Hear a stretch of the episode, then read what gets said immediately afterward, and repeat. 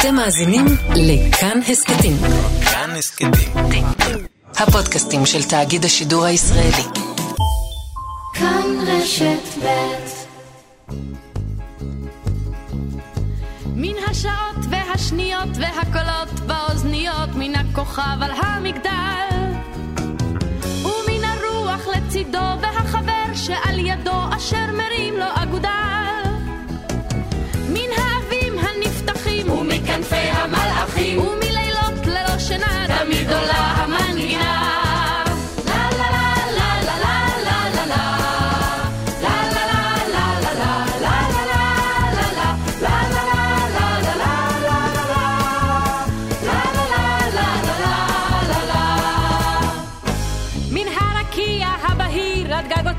של העיר והשדות הרחבים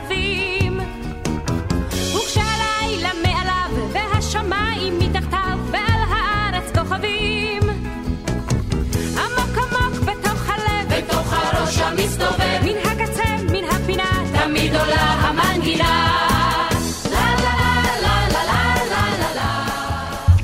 רימון 20 הוא שם הקוד שנתן צה"ל למארב שהניע חיל האוויר שלנו לחיל האוויר הסובייטי.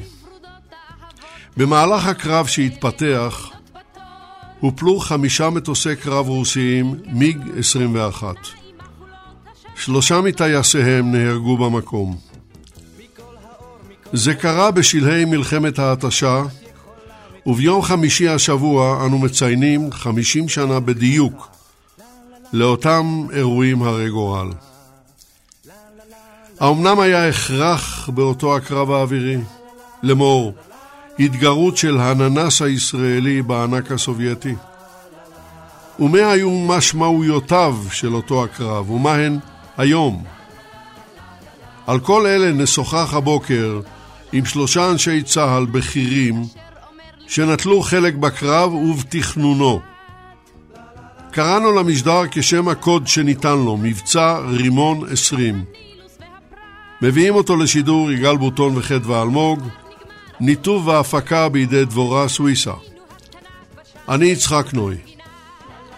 ועוד זאת, את המשדר הזה אנו מבקשים להקדיש לזכרו של משה קרת, שהיה מנכ"ל התעשייה האווירית במשך קצת למעלה מ-20 שנה.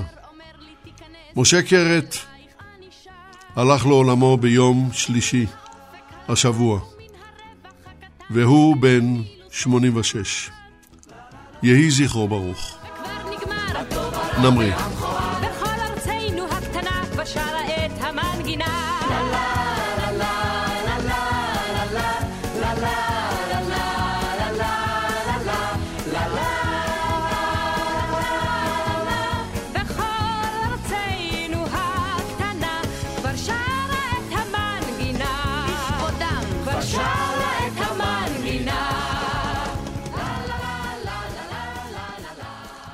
אלוף משנה פסח מולבני, בוקר טוב לך, שבת שלום. בוקר טוב לך, לחבריי ולכל המאזינים. אלוף משנה מולובני הוא איש מודיעין בעברו והיסטוריון צבאי. מספריו חייבים לציין את דגל אדום מעל המזרח התיכון, יצא לאור בהוצאת אפי מלצר והמרכז למורשת המודיעין ב-2017 ואחר כך ב-2019. הספר עוסק בכניסת ברית המועצות למזרח התיכון בשנים 1955-1991 עד להתמוטטותה. הוא מבוסס על מקורות ערביים ורוסיים, וכן עשרות מאמרים בנושא הצבא המצרי. השאלה אליך, אלוף משנה מולובני, היא בעצם לא שאלה, אלא בקשה. אתה יכול אולי בכמה דקות לדבר על המעורבות הסובייטית במזרח התיכון. מבט אני אשתדל כללי. מאוד, כי בסדר. קודם כל אני אפתח ואומר שבחמש מתוך ששת המלחמות שהתרחשו בינינו לבין הערבים, בתקופה שברית המועצות הייתה קיימת, כלומר עד 91, היא עמדה ופעלה נגדנו לצד בעלות בריתה מדינות ערב, ואף הגיעה להתנגשות ישירה מול צה"ל. רק במלחמה אחת, מלחמת העצמאות, היא עזרה לנו. הסובייטים תמכו בערבים כמעט בכל דבר, באספקת נשק, בהדרכה, כולל בברית המועצות עצמה, בתמיכה מדינית, וגם התייצבו שלוש פעמים, מסתבר, עם כוחות עצמאיים על אדמתן כדי לסייע להם. הראשונה הייתה במצרים בעיצומה של מלחמת ההתשה ב-1970, וזה מה שנדבר היום. השנייה במלחמת יום הכיפורים, גם בסוריה וגם במצרים, והשלישית בסוריה בעקבות מלחמת שלום הגליל ב-1982-3. שלושה אירועים בולטים גרמו לזעזועים לא צפויים במוסקבה בגללנו, גם בצמרת הצבאית שם וגם בהנהגה. הראשון היה מבצע תרנגול 53, חטיפת מכ"ם הפי 12 ברס ערב שעשה להם בעיות uh, בהמשך, בנוגע גם לענייני, אני אזכיר את זה אחר כך, זה היה בדצמבר 69. השני, מבצע רימון 20 שעליו נדבר, הפלת המטוסים, והשלישי, מבצע ארצף 19, השמדת הטילים הסורים בבקעה בלבנון בשלג ב-9 ביוני. שלושתם היו הפתעה מוחלטת לסובייטים ובעקבותיהם כמובן הם נאלצו לנקוט בכל מיני צעדים בשטח. האירוע שעליו נדבר היום הוא שיאה של המעורבות הסובייטית באזור שהחלה כבר ב-1955, תחילה במצרים ואחר כך בסוריה, ושהתגברה בעקבות התבוסה של הערבים במלחמת ששת הימים והגיעה לשיאה במלחמת התשה שנפתחה כמובן ביוזמת מצרים, וזאת תוך תהליך שיקום הצבאות, שני הצבאות האלה לאחר המלחמה בסיוע של הסובייטים. למרות שחילות האוויר של שתי המדינות שוקמו לאחר המלחמה, והסובייטים עזרו להם גם להקים מערכי הגנה אווירית שכללו כבר גם טילי קרקע אוויר, הם לא הצליחו להתמודד מול צה"ל, ובעיקר מול תקיפות חיל האוויר על יעדים בעורק מצרים שהוציאו אותם משיווי משקלם. נאצר וההנהגה המדינית והצבאית גם יחד לא יכלו לעמוד מול המצב הזה ופנו לפטרוניהם הסובייטים בבקשת הצלה, כמו שאומרים בשפתם, גוואלד הצילו. בדיוק כמו שאסד האבא בסוריה עשה ב-82 לאחר שחיל האוויר השמיד לו את צולות הטילים בלבנון והשאיר אותו למעשה עירום בלי הגנה אווירית. ולכן הוא הגיע למוסקבה בינואר 70 כדי לבקש את העזרה ואף היה מוכן לצורך זה להצטרף מיידית לברית ורשה כדי שאפשר יהיה להציב כוחות סובייטים עצמאיים על אדמת מצרים. הרוסים הסבירו לו שהם לא יכולים להציב כוחות במדינה שתהיה בת בריתם הכי טובה, למרות שהיא לא, בעיקר שהיא לא חברת ברית ורשה, למעט המקרה החריג ביצת דופן שהיה אז בקובה. המצרים כבר העלו את הרעיון הזה לאחר ששת הימים, אבל הרוסים אז סירבו.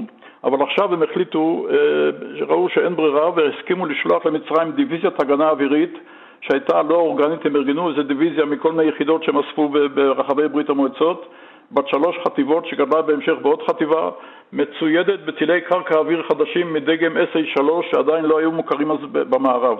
על כמה ו... אנשים אנחנו מדברים? סדר גודל של למעלה מעשרת אלפים, 12 אלף או אפילו יותר, זה, זה, זה רק חלק מהכוח. כוח נוסף היה כוח אווירי שכלל חטיבה אווירית בת שלוש טייסות ועוד טייסת עצמאית גדולה מאוד, כמעט בסדר גודל של חטיבה. סך הכל, לפי הנתונים שלהם עצמם, 70 מטוסי מיג 21 משופרים. השיפור היה בעיקר המנוע ש... שהם שמו במטוסים שלהם ולא נתנו את זה לערבים. ו-102 טייסים שנבחרו בקפידה רבה מאוד, וזאת כדי, כל זה כדי להגן על שמי מצרים מפנינו. לפי מקורות סובייטים, הרעיון החל להתגבש אצל הרוסים כבר, אצל ההנהגה הרוסית כבר במחצית השנייה של 1969, כשהם הבינו שהמצרים בעצם לא יכולים, לא מסוגלים להתמודד מול העליונות האווירית הישראלית. הכוחות האלה הגיעו למצרים בחשאי בסוף פברואר, תחילת מרץ, והחלו להתארגן. סוללות הדיוויזיה, יש אומרים 18 סוללות ולפי נתון אחר גם 24, נפרסו בעיקר בחזית התעלה, אבל גם כדי להגן על קהיר, אלכסנדריה ועל הבסיסים של חיל האוויר שבהם אחר כך נערך הכוח האווירי הסובייטי והחלו בפעילות מבצעית. ראשוני המטוסים שהם הפילו היו מטוסים מצריים שלא ענו לשידורי הזעת, מה שנקרא זיהוי עמית טורף של הסוללות עצמן, שהגיעו עם ציוד זעת חדש בעקבות חטיפת המקם שהזכרתי מקודם ברס ערב, הם נאלצו לשנות את הזעת כי הם הבינו שהזעת של המקם ושל כל המכ"מים הסובייטים נמצא עכשיו בידי המערב, בידי ארצות הברית וכמובן גם בידי ישראל ואת זה הם שינו, אבל הם שכחו לשנות את זה במטוסים המצרים ולכן כשהם שידרו זעת למטוס מצרי והוא לא ענה להם אז הוא נחשב מטוס אויב והם ירו עליו והפילו אותו. הכוח האווירי התמקם במספר בסיסים של חיל האוויר המצרי, בני סואף, קומושים, ג'נקליס וקוטמיה שהפכו להיות לשמות מוכרים אז במערכת וגם בנוסף לטייסים כל צוותי הקרקע וגם הבקרים היו כולם סובייטים. המבצע כולו קיבל את הכינוי מבצע קווקז, ועד כאן בקטע הזה. כן, תודה רבה לך. בוא יישאר איתנו על הקו, אלוף משנה מולבני. אני רוצה לעבור עכשיו לאלוף אהרון זאבי פרקש. אה, אלוף זאבי פרקש, בוקר טוב לך, שבת שלום. בוקר טוב. אה, אלוף פרקש היה ראש אגף מודיעין בשנים 2001-2006. היום הוא איש עסקים ויזם חברתי בעיקר עם בני נוער. ספרו "איך נדע" מודיעין, מבצעים ומדינאות נכתב עם תת-אלוף דוביק תמרי. יצא לאור בהוצאת ידיעות אחרונות ב-2011. השאלה הראשונה אליך, אלוף זאבי פרקש, היא זו. אתה, בשיחות מקדימות שהיו לנו, הבעת, מ... אני לא מעז לומר אכזבה, אבל מעין אכזבה מן ההיסטוריונים של התקופה ומה שהם כותבים על המאורעות האלה. אתה, אתה מוכן אולי להסביר את הדברים? אה, כן, בהחלט. אני, אם תרשה לי, יצחק, רוצה שלוש הערות לפתיחה של פסח. בבקשה, בבקשה. יש פעם רביעית שהסובייטים הרוסים אה, הגיעו לאזור. אה, זה נקרא קווקז 3, הם הגיעו ב-2015, בהמשך לסונאמי, לאביב הערבי בסוריה. בקריאתו של אה, הנשיא בשאר אסד בשביל לשמור על האינטרסים שלהם כאן, והם כאן פעם רביעית. אנחנו, לשמחתנו, לא נאלצנו להתמודד איתם, אבל תקריות היו מספיק. וכאן הנקודה השנייה, עזת, סיפור עזת שסיפר עליו פסח, קרה גם לאליושין 20, מטוס מודיעין לאיסוף מודיעיני שהיה באוויר כשתקפנו באזור חמימים, שדה תעופה שנמצא היום בפריסה סובייטית, ומערך הגנה אווירית הסורי הטיל את המטוס, וכמובן הסובייט, הרוסים טענו שאנחנו עשינו את זה. נקודה שלישית, אני הייתי מציין שנכון שהקרב האווירי הוא אחד השיאים הגדולים של מלחמת התשה, 69-70. אתה מדבר על הקרב של לפני 50 שנה. כן, כן. אני אומר, הקרב הזה, ב-30 ליולי 1970, אני מקבל את ההגדרה של אה, פסח, אבל אני רוצה לומר ששיא נוסף משמעותי הוא פריסת החומה של טילי קרקע אוויר לאורך התעלה, חומה אדומה סובייטית שחייבה את חיל אוויר להיערכות שונה לגמרי ועל זה בטח נדבר, אז היה לי חשוב רק לציין שאנחנו מדברים על אחד השיאים המוצלחים ביותר, שהוא קרב האוויר שנערך ב-30 ליולי, אבל מערך הטק"א שהתייצב במשך חצי שנה, שינה את התמונה וגם בסוף אפשרה למצרים לצאת למלחמת יום הכיפורים אחרת. אבל עכשיו... אלוף, אלוף זאבי פרקש, בוא, בוא אנחנו כן. נגיע לדברים האלה, אבל בוא נתמקד בשאלה שלי בעניין האכזבה שלך מהעבודות ההיסטוריות שנכתבות על הנושאים האלה. כן, אז אני, אם אני מנתח את, ה, את רוב הכותבים והחוקרים והמומחים למדעי המדינה, אה, יש לי תחושה שמי ששוחררו חומרים על ידי הסובייטים או הרוסים עם נפילת אה, החומה, אה, החומה הסובייטית, לא עברו בצורה יסודית על ארכיונים, ובעצם הציגו תמונה שיותר מקרבת את מה שקורה כאן לארצות הברית, האינטרסים של ארצות הברית, האינטרסים שלנו, אה, ממשלת ישראל מה היא חשבה לעשות, ממשלת מצרים מה היא חשבה לעשות.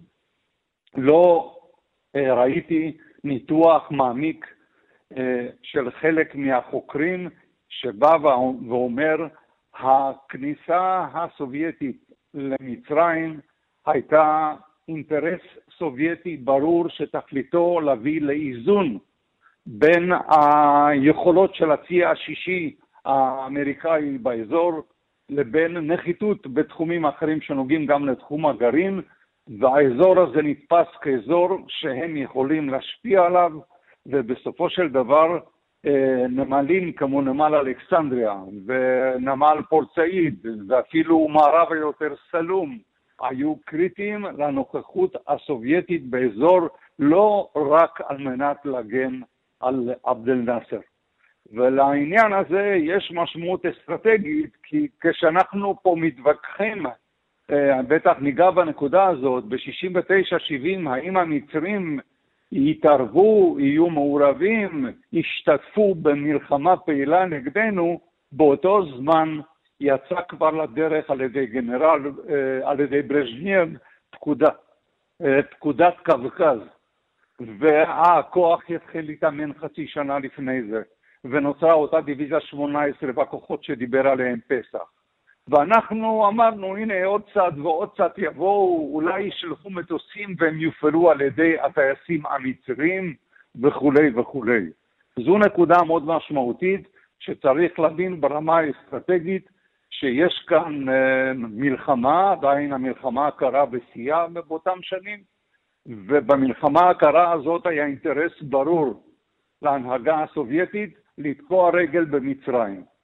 טוב, אנחנו uh, בהמשך uh, נבין איך בהדרגה הפיקוד הישראלי נכנס להבנה שיש לו כאן עניין עם הסובייטים, ולא עם ה... ולאו דווקא עם, רק עם המצרים. אבל בוא יישאר איתנו על הקו, האלוף uh, זאבי פרקש. אני רוצה לעבור לעד השלישי, והוא תת-אלוף יפתח ספקטור. שלום לך, שבת שלום. בוקר טוב. תת-אלוף ספקטור היה טייס קרב, שמילא שורת תפקידי מפתח בחיל האוויר, ואני רוצה לציין אה, את ספריו, שניים מספריו, חלום בתכלת שחור, וזהו רומן שיצא בהוצאת כתר ב-1992, וספר שהוא אוטוביוגרפי בעצם, רם וברור. זאת האוטוביוגרפיה של אה, תת-אלוף ספקטור, יצא בהוצאת ידיעות אחרונות ב-2008. והשאלה אליך, אתה יכול בשתי דקות, קצת יותר אולי, לתאר לנו את יולי 1970, לפני 50 שנה. כן. הרהיטות שבה שמעתי את פרקש ואת מלובני מדברים, בתיאור הכניסה הסובייטית היא אה, ראייה שלאחר מעשה. ואני דווקא חוזר לאותה 1970 שלי וגם שלהם, כשלא ידענו את הכול.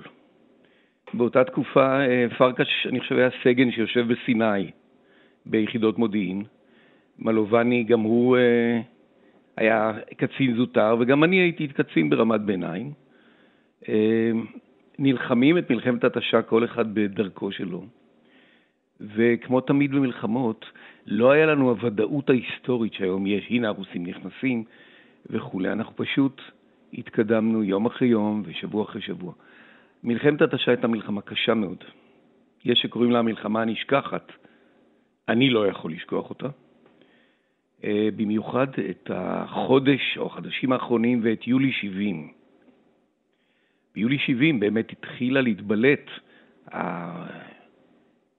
ההתערבות הסובייטית, שראינו את קצות האצבעות שלהם. לא ראינו, אני לפחות לא היה לי מושג על הקווקז, מבצע, ברז'נייב, אבל קצות האצבעות שלהם כבר הורגשו, הם פתאום התחילו להופיע, מטוסים סובייטיים התחילו לנסות ליירט אותנו, מקרה מסוים פגעו במטוס שטס בו אלי מור, זכרו לברכה, אה, הוא הצליח לנחות עם מטוס פגוע. זה קרה שבוע לפני רימון 20. אמ, וכמובן החומת טילים שפרקש תיאר, שהלכה ונוצרה, עדיין לא בתעלה, אבל היא מתקדמת וטוחנת, פוגעת אה, בטייסי התקיפה שלנו, בעיקר טייסי הפנטומים החדשים. אה, הרקע הזה היה רקע של עייפות, שחיקה, מאבק עם שיניים חורקות, חיילים שלנו על הקרקע, נפגעים וכל הארץ יודעת את זה. זו הייתה תקופה קשה. אתה לא חושב שמלחמת ההתשה היה, אני לא רוצה להשתמש אה, במילה ניצחון, אבל אה, איזשהו הישג צבאי ישראלי? לא. אה, לדע, לפי דעתי, מלחמת התשה הוצגה בציבור במצב, בתמונה אז, בתמונה יותר טובה ממה שאני מבין, אני חושב שהבנתי כבר אז, אבל בוודאי מבין היום. במלחמת התשה הפסדנו את הקלפים של מלחמת ששת הימים, ועברנו למעשה ממצב של שליטה למצב של התמודדות ואפילו נחיתות בנושא חיל האוויר, וכך נכנסנו למלחמת יום כיפור. כן. נאצר השיג את מטרתו. כן. עלה לו הרבה מאוד אגב, אבל השיג את מטרתו. עלה לו הרבה מאוד, אבל uh, זה לא... זה לא מה ששינה. תת-אלוף uh, ספקטור, אנא יישאר איתנו על הקו. אני רוצה לחזור אליך, אלוף משנה מולובני. והשאלה היא, uh, ההיערכות של המודיעין הישראלי מול האתגר הסובייטי. כמה מילים על זה. כן, ההופעה של הסובייטים, כמו שאמרתי, במצרים וסוריה, בעיקר לאחר ששת הימים, שהייתה מסיבית ביותר, הם, מאחר והמצרים והסורים האשימו אותם בין השאר בכישלון הנוראי הזה, אז הם מילאו אותם בנשק וביועצים ובמדריכים, בכל מה שאתם רוצים.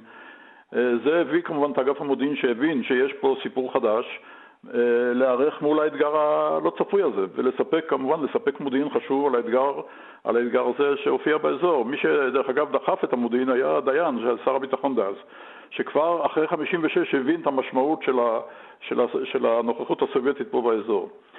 ובנוסף לצעדים שננקטו ביחידות שונות בחיל, המאמץ העיקרי נעשה ביחידה שנקראה אז 848, היום 8200. שבה הוקמה במחצית השנייה של 67 יחידת איסוף חדשה, שקיבלה את הכינוי מסרגה, שעסקה עד הגעת הכוח העצמאי למצרים ב-70 במעקב אחר פעילות היועצים בשני הצבאות האלה, בעיקר, שבא לידי ביטוי בעיקר בחילות האוויר עד כמה שאני זוכר, ופעילות השייטת הסובייטית שהוקמה בים התיכון ופעלה בעיקר באגן המזרחי של הים התיכון, כמו שפרקש ציין, כמשקל נגד מול הצי השישי האמריקאי וגם הצי הבריטי שפעל, שפעלו בים התיכון. מה שמעניין הוא שביחידה עצמה אנשי המסרגה קיבלו את הכינוי הגרצ'קואים על שמו של שר ההגנה הסובייטי דאז, המרשל אנדרי גרצ'קו, שמאוד לא אהב לא את המערב וגם לא אותנו. הנושא הזה היה חדש לגמרי באמ"ן וביחידה והיה צריך להתחיל ללמוד ולהכיר את האויב החדש הזה באופן התנהלותו כמעט מההתחלה. וזה במקביל לזה שהוא אה, הרחיב את הנוכחות שלו והפעילות באזור. אני רוצה לציין לטובה, ומי שראוי לכל הקרדיט על הקמת הפרויקט הזה וניהל אותו באותה תקופה, היה ידידי אלוף משנה טוביה פיימן, זיכרונו לברכה, שעשה מעשה יוצא דופן ביחידה ויצר יש מאין כלי יעיל להתמודד מול הבעיה הזאת שצצה מולנו. אני רוצה גם לציין שהצורך להתמודד מול הנוכחות הסובייטית והאמצעים שהסובייטים הביאו לאזור החדשים תרם תרומה חשובה להתפתחות היחידה, בעיקר בתחום הטכנולוגי, כי היה צריך למצוא פתרונות טכנולוגיים בין השאר לבעיות השונות, במיוחד להתמודדות מול הטילים האלה שנקראו, בנאט"ו נקראו SA3, וגם הפך אותה, בגלל העמידה שלה עכשיו מול האיום, ישירות מול האיום, הפך אותה לשותפה חשובה במערך שירותי המודיעין המערבים בראשות ארצות הברית, שהתמודדו אז מול האיום הסובייטי בתקופת המלחמה הקרה. כל זה כמובן בא לידי ביטוי בין השאר בכך שהיחידה הייתה הראשונה שאיתרה גם את פעילות צוללות ה-SA3 החדשות באלינט וגם את פעילות מטוסי הכוח האווירי העצמאי בקומינט, שזה שני התחומים שבהם היא עסקה. מהר מאוד הבינו בהנהגה ובצה"ל שאנחנו נמצאים מול כוחות של מעצמה עולמית, לא רק מול צבא מצרים. דבר שכמובן הביא אחר כך לפעילות מבצעית מול אותו מערך של טילים שהוזכר, ולא רק לפעילות מודיעינית.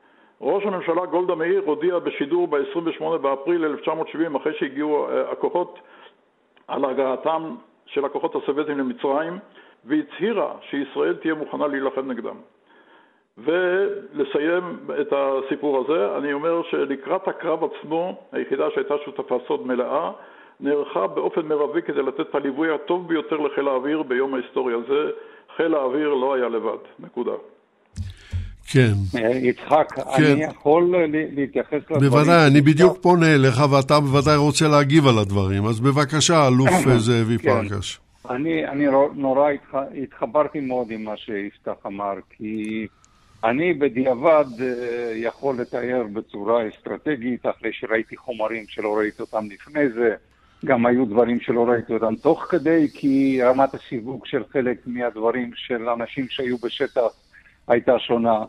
אבל קודם כל אני רוצה להצטרף ולומר שכסגן צעיר בסיני, זו הייתה אחת התקופות הקשות בחיי, גם בדיעבד כשאני מסתכל. היו עוד כמה, אבל זו הייתה תקופה מאוד קשה. בוודאי. תקיפות בבוקר, בצהריים, בערב, טייסים נפלו, לא נתנו התראה לכל מה שניתן היה לתת התראה. לא ידענו המון דברים, נתקלנו בהם לראשונה, אפילו באוויר, ואני חושב שזו תקופה של אי-ודאות שחרוטה עימי, כולל ערב מלחמת יום הכיפורים, זה כחוויה של קצין צעיר שניסה כשהגיע לתפקיד של ראש אמ"ן, שחוויות כאלה לא יחזרו על עצמם. אז אני מניח ש... שתי נקודות, שתי כן. נקודות בקשר לאלי מור, זיכרונו לברכה. כן, היה מאבק בתוך אה, היחידה אה, שהוזכר, אה, הוזכרה כאן בין הגרצ'קואים. מי אחראי על ריכוז תמונה אווירית בסיני? כי כמובן ריכוז תמונה אווירית אה, עושים במשל"ט בחיל אוויר. והייתה הפרדה, הגרצ'קואים היו נורא, נורא קנאים על המידע שלהם, הם רצו למצוא דרך ונתיבים להעביר את זה לחיל אוויר, והמשמעות הדבר שאתה לא מסוגל לעשות התראה. מדובר פה על שניות.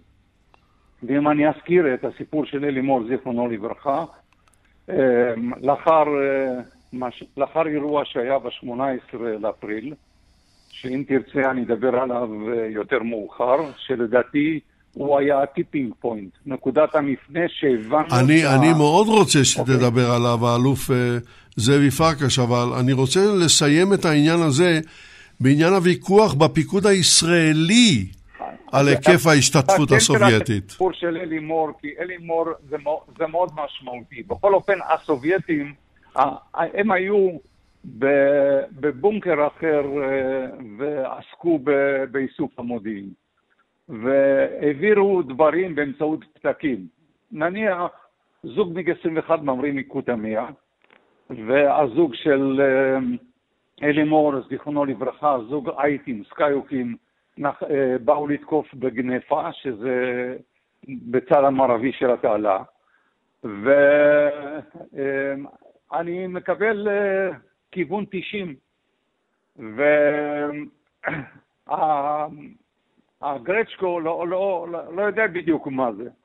ומאחר ולא היה שום דבר קריטי באוויר וידעתי על התקיפה, אני דורש ממנו כל מילה, ואחרי דקה הוא אומר לי עוד פעם כיוון 90. והבנתי שכנראה מיירטים את המטוסים שלנו בלי יכולת של הבקרה בכלל לראות מה קורה שם. ואז הוא שואל אותי, אה, מה זה פושק? פושק ברוסית זה שיגור.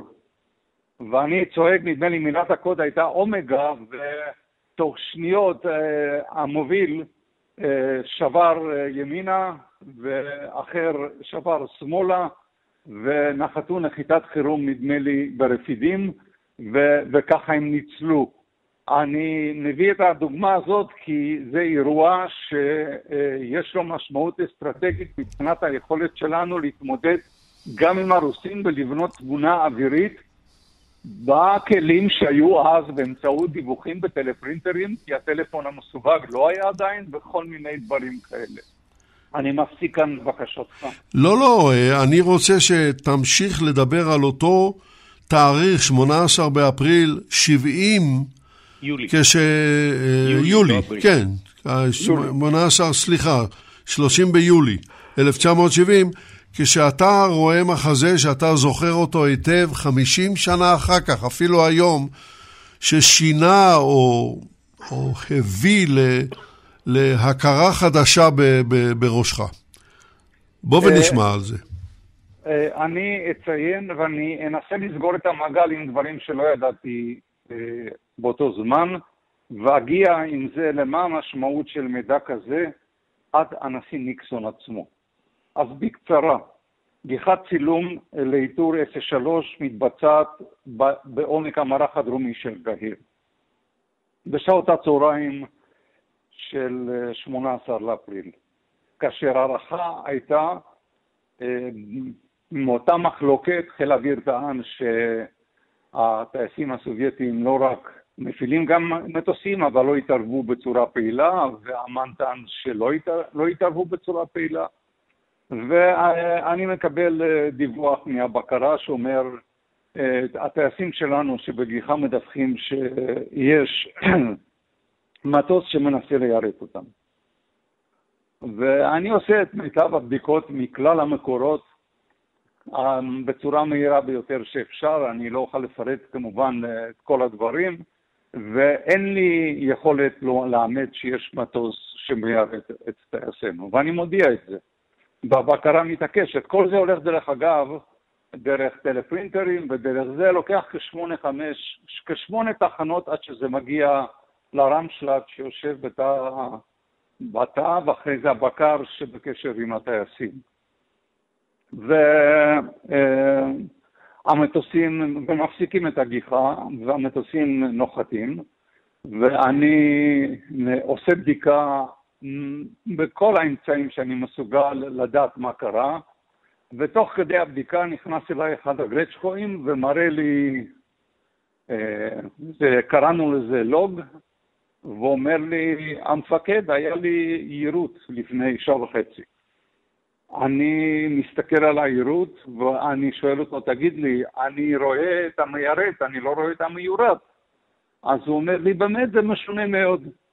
וזה הדליק אצלנו נורית אדומה, שלוש-ארבע שעות של תחקירים מעמיקים, ואני מתיישב בערב וכותב סיכום שהשורה התחתונה שלו, טייס סובייטי ניסה ליירט את מטוסני בעת גיחת הצילום במרחב אה, דרום קהיר. וכמובן אז התחילו טלפונים, אה, רלנדן וארלי אה, יריב וכולי, וכמובן עשו בדיקות, ה-CIA לא קיבל את הטענה שלנו שזה מידע, ביקשו לקבל את הקלטות, הם טענו שזה זיוף. אסיים את הקטע הזה כי אין הרבה זמן. שבוע אחרי זה מתייחס ניקסון לעניין הטייסים, שלושה שבועות אחרי זה, ובמסיבת עיתונאים, כתוצאה משאלה שהוא נשאל, הוא עונה בצורה כזאת: המצב נעשה מעיין. הודות לעובדה שדיווחים התקבלו לגבי השתלבות טייסים סובייטים בחיל האוויר המצרי, אנו, האמריקאים, בוחנים דיווחים אלה מקרוב מאוד, אם הם יתבררו כנכונים. אם המצב ימשיך להסלים, הדבר ישנה מהותית את מאזן הכוחות. וארצות הברית תיאלץ לבחון מחדש את ההחלטה לגבי מכירת מטוסים לישראל. ודובר על נגלה נוספת, נדמה לי 50 מטוסי פנטום, שהם התנגדו לספק לישראל, וזה התחיל לפתוח את הדלת אה, לכיוון אספקת המטוסים. כן, בואו בוא נעבור עכשיו אה, בחזרה אליך, תת-אלוף יפתח ספקטור. אה, אנחנו מדברים כאן עם שני אנשי מודיעין, גם אה, פסח מולבני וגם אה, אהרון זאבי פרקש. אתה טייס קרב, אתה יותר גבוה מהם בדרגה.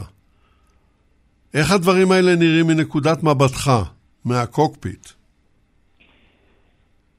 מבחינת, מבחינתי שלי, הייתי אז מפקד של טייסת מיראז'ים, חדש,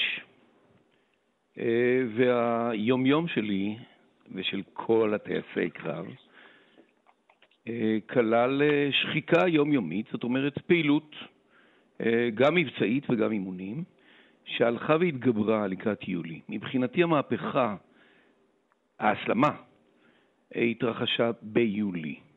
מתהליך שנראה כמו שחיקה מתמדת עם עליות וירידות, ביולי התחילה עליית מדרגה שהתבטאה בעיקר ב-18 ליולי 70, בתקיפה על מערכי טילי קרקע אוויר שבוצע על ידי פנטומים, שתי טייסות הפנטום החדשות, שבהם אה, נפגע ונפל שמוליק חץ וייבדל לחיים ארוכים מנחם עיני, נפלו בשבי, ונפגע אה, מפקד הטייסת השנייה, אביהו בן נון, עם שאול לוי, זכרו לברכה, שלא נהרג במקרה הזה, הם, הם הצליחו לחזור ולנחות נחיתת אונס קשה מאוד, ולמעשה נכשלנו, בפועל נכשלנו, במאבקנו, ולא משנה שחלק מהסוללות טילים באמת נפגעו, אבל אנחנו איבדנו את היכולת להילחם נגד סוללות טילים, ולמעשה עמדנו פתאום בפני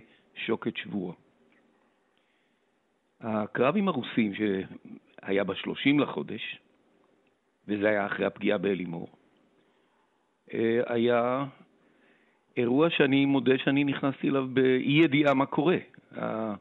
המלכודת שתיארת, אני לא הייתי שותף לה. אני במקרה הייתי באותו זמן בכוננות ברפידים, והוזנקתי, כמו בכל יום, עם מספר שניים שלי, מיכאל צוק, מייק, זכרו לברכה, נהרג כמה שנים אחרי כן.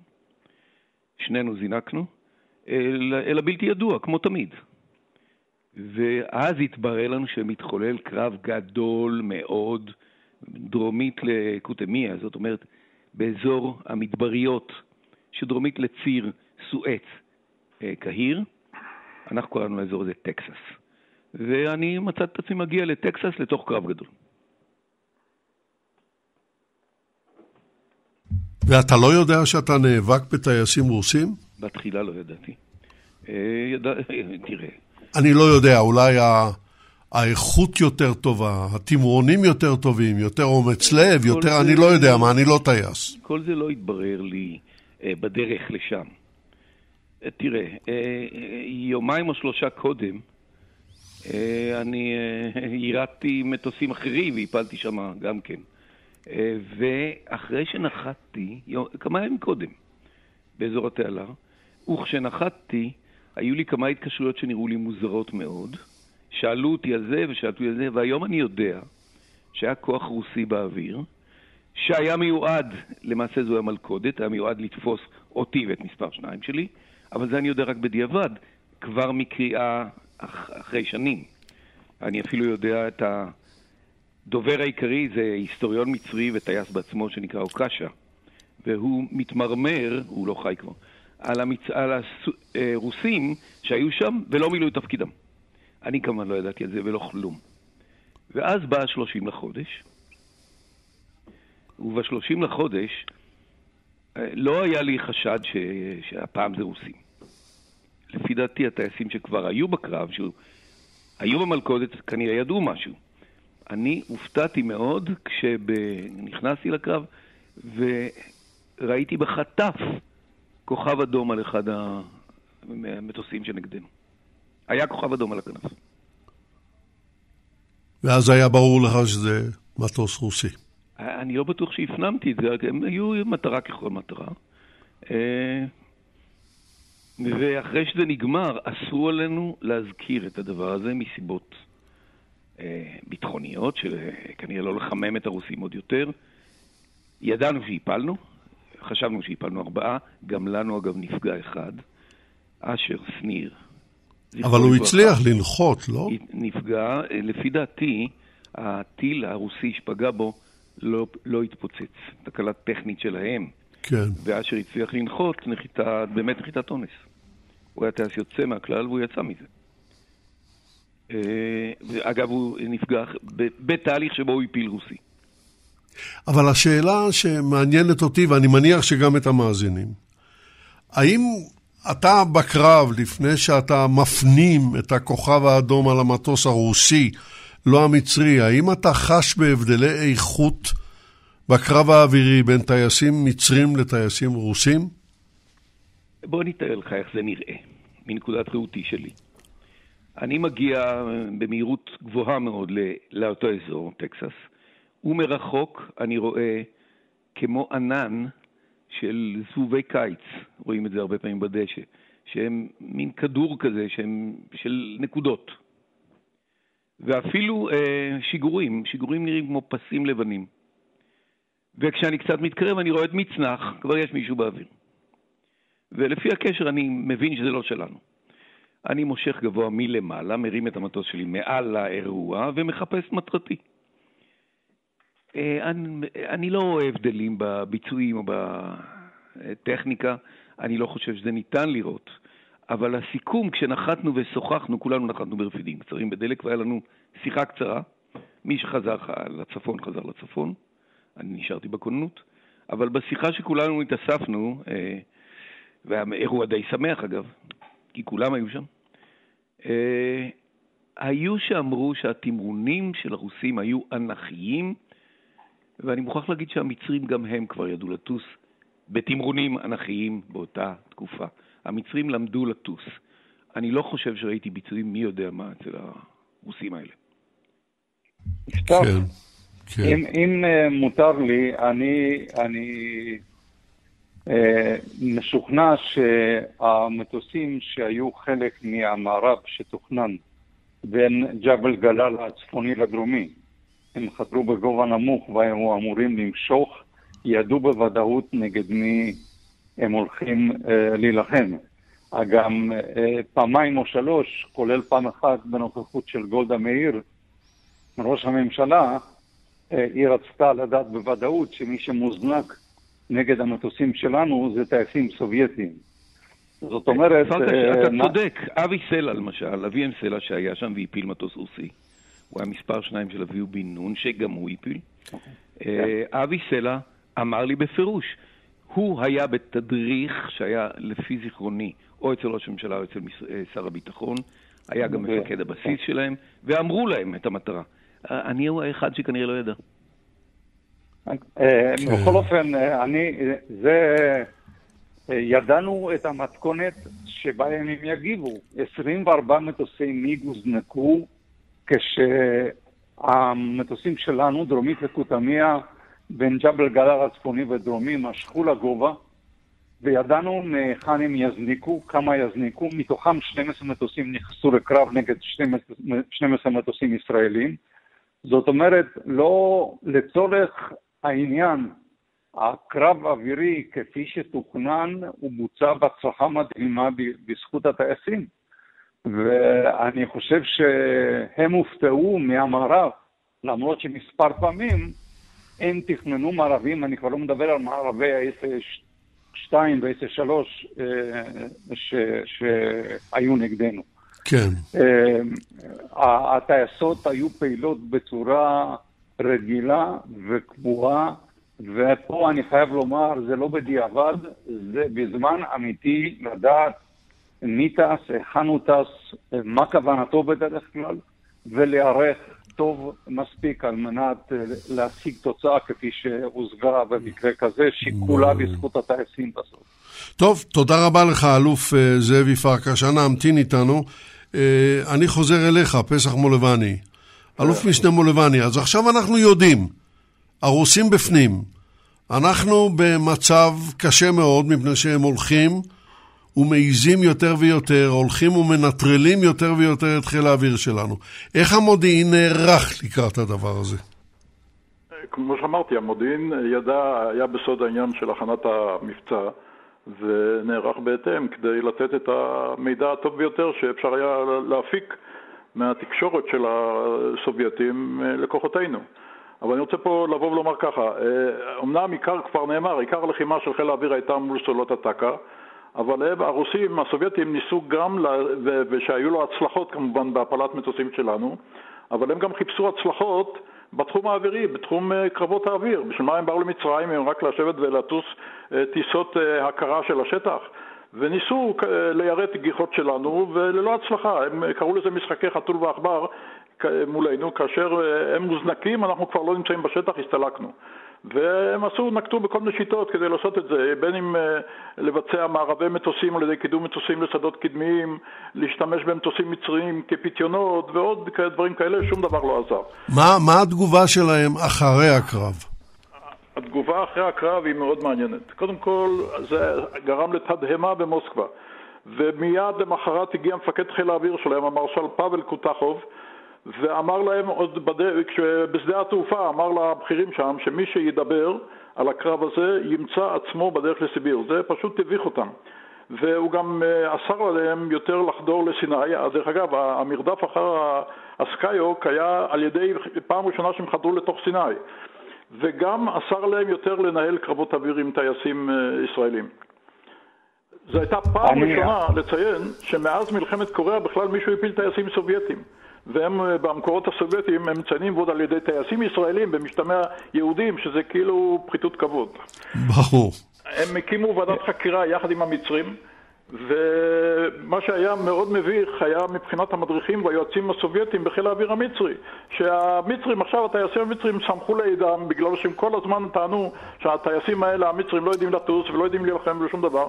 והנה הם עשו פה הצגת תכלית מאוד מבישה ומאוד לא, לא סימפטית ומסתבר שהיה צריך, נאצר היה צריך להוציא הוראה לטייסים המצרים שלא לצחוק בפניהם של המדריכים והיועצים הסובייטים עד כדי כך. בדיעבד הם נימקו כל מיני נימוקים. הטייסים חסרי ניסיון, וזה לאחר שהם בדקו כל אחד ואחד, פעלו לפי דוקטרינה מיושנת, ידעו להטיס את המטוסים, אבל חסרו את הניסיון המבצעי שהיה לישראלים וכולי וכולי. ולעומתם הטייסים הישראלים היו מיומנים, בעלי ניסיון מבצעי רב, שנלחמו בחוכמה ובתבונה רבה. ברור. ואפילו המציאו אגדה שחלק מהטייסים הישראלים, הם פעם שמעו כנראה על, על, ה, על המתנדבים שבאו לפה ב-48, הם, מתנדב, הם טייסים אמריקאים בעצם, מתנדבים ממוצא יהודי, שצברו ניסיון במלחמת וייטנאם, ודבר שזה, שמסביר כמובן את הצלחתם בקרב. איך אמר מפקד הטייסת העצמאית? הקרב היה חם וקצר, ידענו לטוס ולירות, אך לא ידענו כיצד להילחם, והאויב נתן לנו שיעור קשה ואכזרי. עכשיו לגבי הפרסום בתקשורת, רדיו מוסקבה באותו יום כבר פרסם שהיה קרב אווירי מטוסים מצריים, המצרים כמובן הכחישו, אבל לאחר חודשיים התפרסם בוושינגטון פוסט הסיפור, בעיקר על בסיס מקורות אה, שדלפו ממצרים, ורק בסוף אוקטובר 70 הודתה ראש הממשלה גולדה מאיר שהתרחש קרב מול מטוסים סובייטים. דיין בספר שלו כתב שזה היה קרב בעל משמעות מדינית מרחיקת לכת, וציין בעקבות הפלישה הסובייטית לצ'כוסלובקיה, ישראל לא תהיה כצ'כוסלובקיה, נילחם ונחיה. תשע, מה שמעניין הוא האנקדוטה הבאה, תשע שנים לאחר מכן, במהלך שיחות השלום, סיפר הנשיא מובארק, הוא כבר היה אז נשיא, שבזמן הקרב הוא היה ראש מטה חיל האוויר המצרי, סיפר את זה לנשיא עזר ויצמן, שהוא עקב אחרי הקרב וראה והבין ישר מה אנחנו מתכוננים אה, לעשות לסובייטים, ואמר, אנחנו לא, לא, לא, לא נגיד להם כלום. ובסך הכל שמח על התבוסה של הסובייטים, שבגלל אותה סיבה שאמרתי, שהם כל הזמן העירו לטייסים המצרים וצחקו מהם. ו- ואמר, ואמר לעצמו, איך, איך הוא אמר לויצמן? Let them eat chocolate, כלומר שגם הם יטעמו ממה שהישראלים יודעים לעשות. אה, רגע, אני מיד מגיע אליך, אה, אלוף אה, זאבי פרקש, אבל אני הייתי רוצה... אני רק עוד משפט, הסובייטים בסך הכל נקמו על התבוסה הזאת בקרב שהיה בשלישי באוגוסט בין מטוסינו לבין הטילים עוד פעם, והצליחו להפיל במערב טילים גם מטוס וגם לפגוע בשני. כן. וזה היה בעצם הקרב האחרון, ההתנגשות האחרונה בין כוחותינו לבין הסובייטים על אדמות מצרים. אני, כן. כן. אני רוצה כרגע, כעת כבר, הרבה זמן כבר לא נשאר לנו, אבל אני רוצה לעבור אל תת-אלוף יפתח ספקטור, לפני שאני אה, פונה בשאלה מאוד מרכזית אל האלוף זאבי פרקש. תת-אלוף ספקטור, יש איזה קוריוז לא מלפני 50 שנה, אלא מלפני 48 שנים, מ-2018, שהוא מצחיק והוא עצוב, והוא עבר עליך. אולי תספר לנו אותו. זה לא לפני 48 שנה, זה לפני... 2018 אה, זה רק לפני שנתיים. אה, זאבי כבר הזכיר את ההפלה על ידי סורים של מטוס ביון רוסי איליושין 20. אה, הסורים הפעילו אותו עם הטילים שלהם לפני שנתיים. אני הייתי מודע לזה בדיוק כמו כל אחד מהעיתונות. פתאום אני מקבל טלפון עם מבטא רוסי עמוק של ישראלי, שאומר לי, יש פה רשת, בארץ, יש פה רשת אה, רוסית אה, של טלוויזיה שרוצה לראיין אותך על הקרב עם הרוסים. אמרתי, בבקשה, שיבואו, הכנתי קפה. הופיעו צלם, מראיין והמתווך הישראלי, ומתחילים לשאול אותי, ואז אני תופס שהם שואלים אותי על ההעפלה של האיליושין 20 הזה, של המטוס תובלה, עם 15 נהרגו שם. על ידי הסורים. אמרתי להם, חבר'ה, אני לא יודע על זה שום דבר. חשבתי שאתם מתכוונים לקרב עם הרוסים ב-1970. שואל אותי הכתב, על מה אתה מדבר? איזה קרב היה? אמרתי, תשמע ילד, לך תלמד היסטוריה וסעו הביתה, אני, אין לי מה לדבר על דברים שאני לא יודע. אוקיי. במילים אחרות, הוא לא ידע שום דבר לא ידע, על הקרב דבר, לא ידע. של uh, סוף יולי 70. הוא היה אדם צעיר. עד היום, דרך אגב, בתקשורת הרוסית לא מדברים על הסיפור הזה, כי כן. זה מביך, לא נעים. אבל זאת רק ההתחלה, בוא, בוא נשמע הלאה. עכשיו המשך מצחיק. לדעתי, אותי זה הצחיק מאוד. בערב, למחרת, אני מקבל טלפון ממוסקבה. מדבר הכתב. והוא אומר לי, תגיד לי, אה, אתה פגעת במטוס שטייסו נטש? האמת היא שזה נכון, הוא חקר כבר, הוא ידע הכל. הוא מסר לי פתאום תיאור שלם שהוא היה, לפי דעתי, נכון. ובאמת, היה מטוס אחר שנפגע, לא ידענו שהוא נפל, הוא נפגע על ידי שני אנשים, על ידי אברמיק סלמון ועל ידי. המטוס הזה עזב כשהוא אה, גורר אחריו שובל קטן של דלק, ובסופו של דבר הוא נטש, וזה נודע שהוא נפל שנתיים אחרי זה. הוא שואל אותי, אתה היית מעורב בעניין הזה? אני אומר לו, כן. אז הוא אומר, הטייס הוא היחיד מאלה שהופלו, שמו סירקין, סירקין. גרגורי. כן. אני ידעתי על, על נחמן סירקין, ולא על גרגורי, אני די, אולי הוא אפילו היהודי, אני לא יודע. האם אתה רוצה לדבר איתו בטלוויזיה הסובייטית באמצעות הסקייפ? אמרתי לו, ואני אשמח מאוד. מחר בשבע בערב אני מתקשר. למחרת הוא התקשר, ואומר לי, סירקין לא רוצה לדבר איתך. אמרתי לו, אולג, אני מבין לנפשו. שיהיה בריא. ולא דיברנו. כן, זה, זה מה שנקרא ביידיש המייסה. כן. זה סיפור. טוב, צריך לדבר עם מי שהפיל אותו? כן. אלוף אה, זאבי פרקש, אנחנו לא נספיק לדבר על הכל, אבל אני מאוד הייתי רוצה לשמוע ממך על... אה, איך אני אשאל את זה? אני, אני אקרא לזה אחרת. האיראנים, סוריה והתקיפות המיוחסות לנו. אנא, אמור לנו כמה מילים. תראה, אני, אני אנסה אה, מן הימים ההם לזמן הזה לומר שהתחושה, ה- תחושת העליונות האווירית שהייתה לנו במצרים, אה, היכולת להגיע לכל מקום, אה, לעשות בום מרקוליני על הארמון של הנשיא, לתקוף באלכסנדריה, בדרום, נגה חמאדי, כל המקומות, הייתה יכולת שגרמה לנו להשתכר. ואנחנו חשבנו שבסופו של דבר מעמדו של נאסר ייפגע, ואפילו המעריצים שלו במצרים ירגישו אותו דבר, ואולי אפילו אה, יחליפו אותו.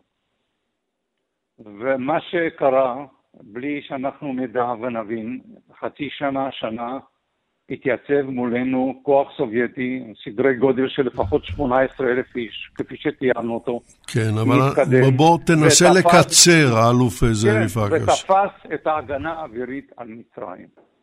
מה שקרה השבוע מול, השבוע מול חיזבאללה, והתקיפה בכיסווה של אה, מיוחסת לחיל האוויר הישראלי, ומלחמת הסייבר וכל הדברים האלה.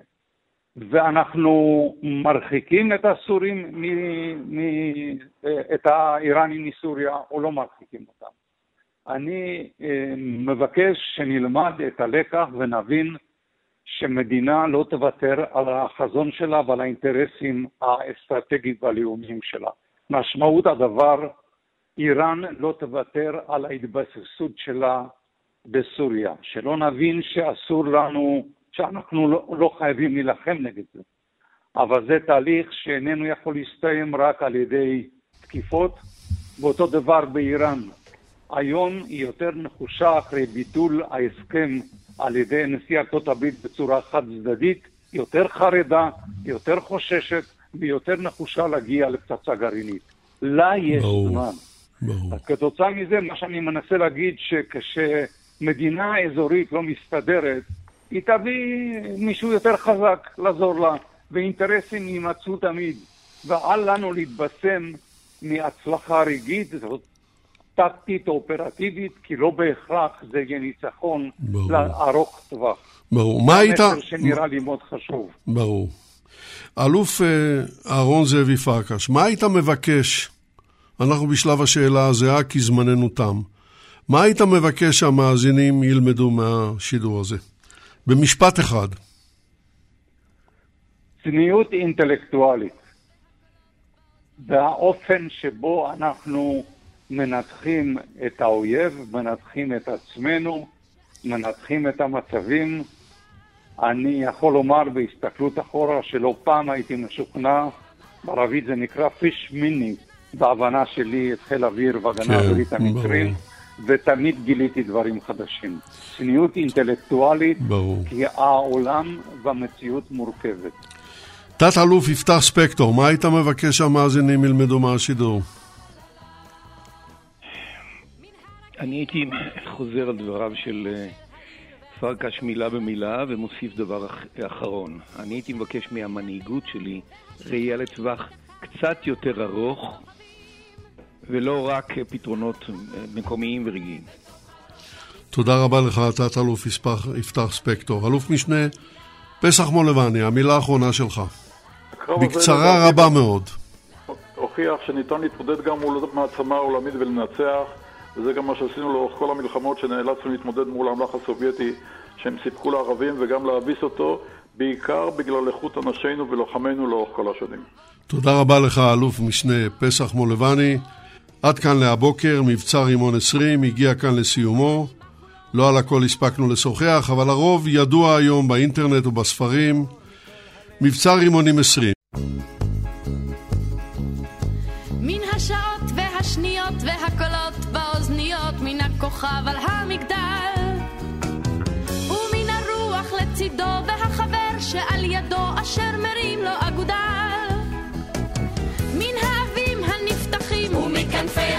מפוחים ומלילות ללא שינה תמיד עולה המנגינה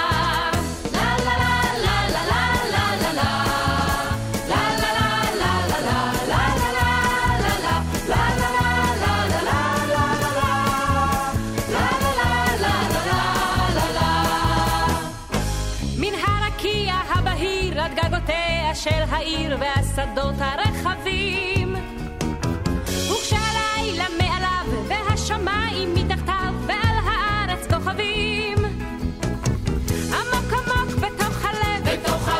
הראש המסתובב מן הקצה מן הפינה תמיד עולה המנגינה